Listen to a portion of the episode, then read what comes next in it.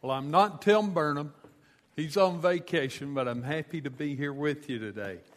Uh, today we're going to be in 2 Kings chapter 5, and in fact, looking at one of my all time favorite Old Testament stories. It's the story of Naaman. Today we're going to take a look at a servant girl and a famous general.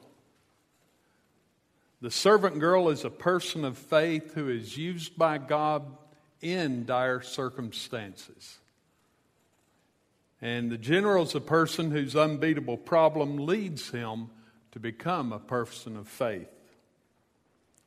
I'm going to read to you now 2 Kings 5 1 through 3, just the very opening part. Naaman, commander of the army for the king of Aram, was a great man in his master's sight and highly regarded because through him the Lord had given victory to Aram. The man was a brave warrior, but he had a skin disease. Aram had gone on raids and brought back from the land of Israel a young girl who served Naaman's wife. She said to her mistress, If only my master would go to the prophet who is in Samaria he would cure him of his skin disease.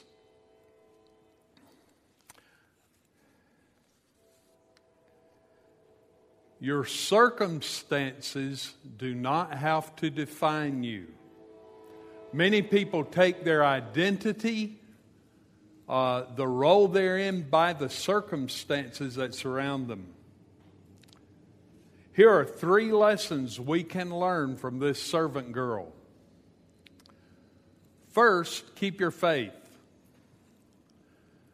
If ever she had a reason to be angry and resentful, and maybe even angry at God, a girl captured by a raiding party, abducted, carried into a foreign land, and made to be a slave.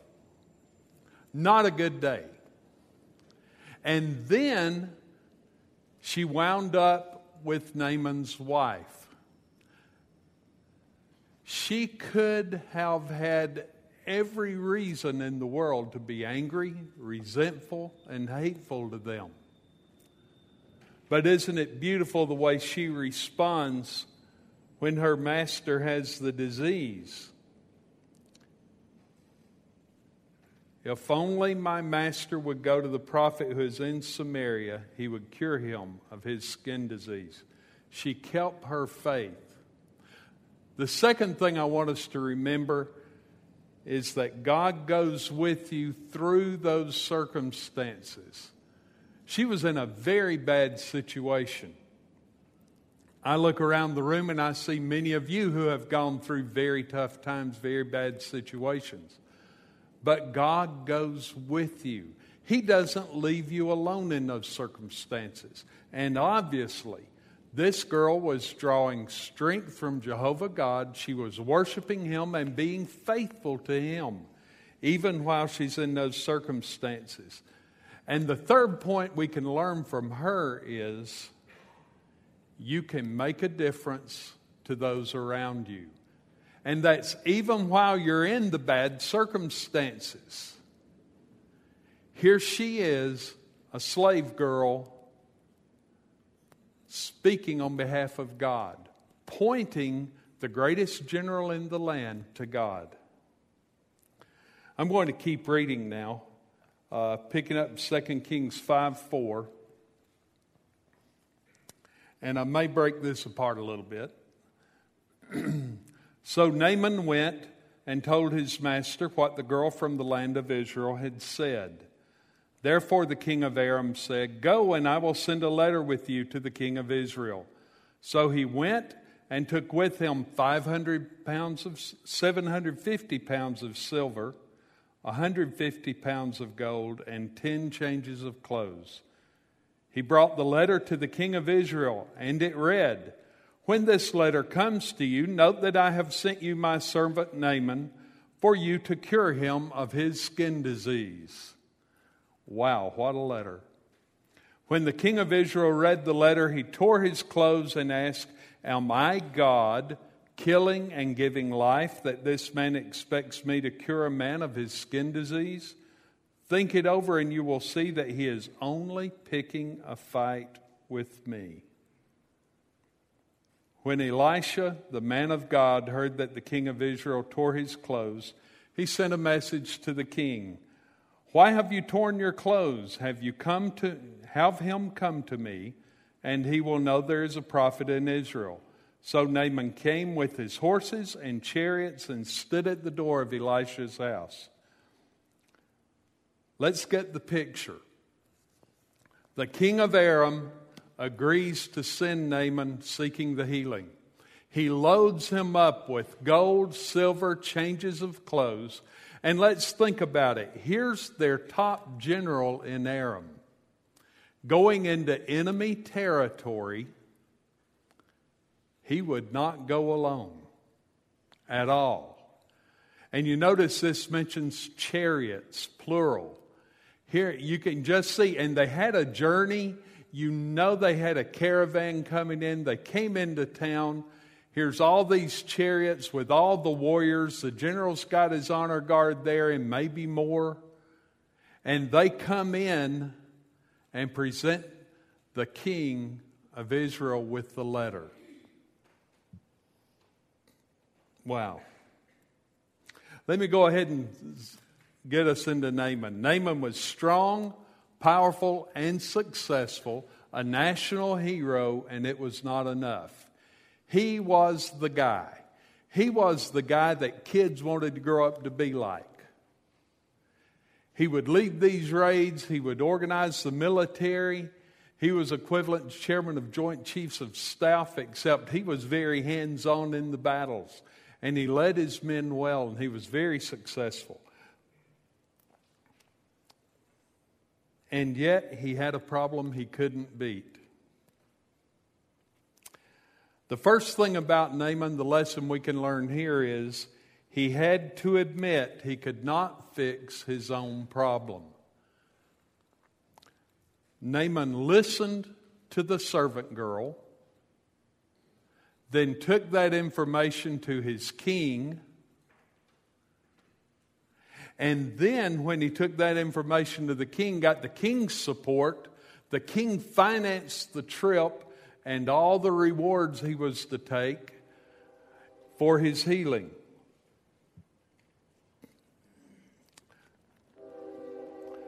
Let's see what happens. Verse 9 again. So Naaman came with his horses and chariots and stood at the door of Elisha's house. Here's the prophet's house, nothing fancy. All the chariots rumble up, and here the general comes and stands at the door. Everybody in the house should be freaking out by now and real intimidated. Verse 10 Then Elisha sent him a messenger who said, Go wash seven times in the Jordan, and your flesh will be restored, and you will be clean. Goodbye. It doesn't say goodbye, but that was pretty much it. That was the whole message. I want you to think about what Naaman expected. The second thing we learn about Naaman is he had to humble himself at Elisha's house. Let's see his response to this message. It's kind of predictable. Verse 11 But Naaman got angry and left, saying, I was telling myself, he will surely come out and stand and call on the name of Yahweh his God and will wave his hand over the spot and cure the skin disease. Aren't Abana and Pharpar, the rivers of Damascus, better than all the waters of Israel? Could I not wash in them and be clean? So he turned and left in a rage. By the way, generals in a rage are not a good thing, uh, not a happy day. And he was so angry. He had already had to admit he couldn't fix his physical problem. He had traveled to Elisha's house. That took a little bit of humility to leave the palace of the king, which was the world he was used to dealing in, and got sent out to the prophet's house. So he went out to the prophet's house and there he is knocking at the door. He had humbled himself to even go there. And then, how dare they not? Elisha did not even talk to him. If you pay attention to the political maneuverings around the world, Oh, it is a big deal who you talk to, and are we going to officially talk to you or unofficially behind the scenes talk to you? I'm, these are big deals. And to be blunt, this was very offensive to the general. Elisha wouldn't even come talk to him. Let's see what happens next. But his servants approached him and said, my father, if the prophet had told you to do some great thing, would you not have done it? How much more should you do it when he tells you, Wash and be clean? So Naaman went down and dipped himself in the Jordan seven times, according to the command of the man of God. Then his skin was restored and became like the skin of a small boy, and he was clean. The third point, he had to humble himself at the Jordan River. Now, in front of Elisha's house, he was angry. He left in a rage.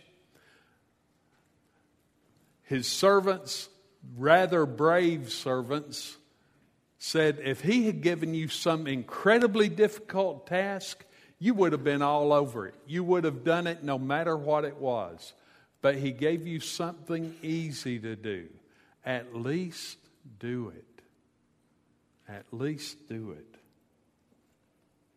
And he had to humble himself. And the Jordan River wasn't considered a beautiful river. Uh, it would tend to be muddy and uh, not really one you'd always want to go down in. Like here, sometimes it's clearer than others, but a lot of the time it ran kind of dark like in Rome, you can see the rivers get rather dark and, and muddy. And he was offended. But yet he humbled himself to go into that water with all his cohort with him. And I'm wondering what it was like. He went down in the water once, nothing. Twice, nothing. Three times nothing. Are you thinking he's getting mad again by now? Four, five, six, seven times he submerges in the water and he comes up clean. The fourth point is he received grace. He didn't deserve it, God chose to heal him. But notice what had to happen. He had to humble his heart.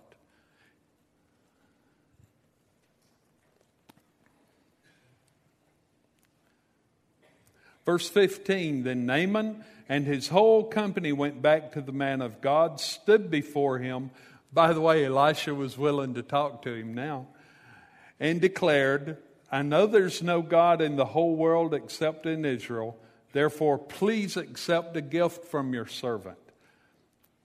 And of course, he was talking about 750 pounds of silver, 150 pounds of gold, and 10 changes of clothes, a, a fortune. Verse 16 But Elisha said, As the Lord lives, I stand before him. I will not accept it. Naaman urged him to accept, but he resisted. And then Naaman says something interesting. Naaman responded, If not, Please let two mule loads of dirt be given to your servant, for your servant will no longer offer a burnt offering or a sacrifice to any other God but Yahweh. However, in a particular matter, may the Lord pardon your servant. When my master, the king of Aram, goes into the temple of Rimmon to worship, and I, as his right hand man, bow in the temple of Rimmon, when I bow in the temple of Rimmon, may the Lord pardon your servant in this matter.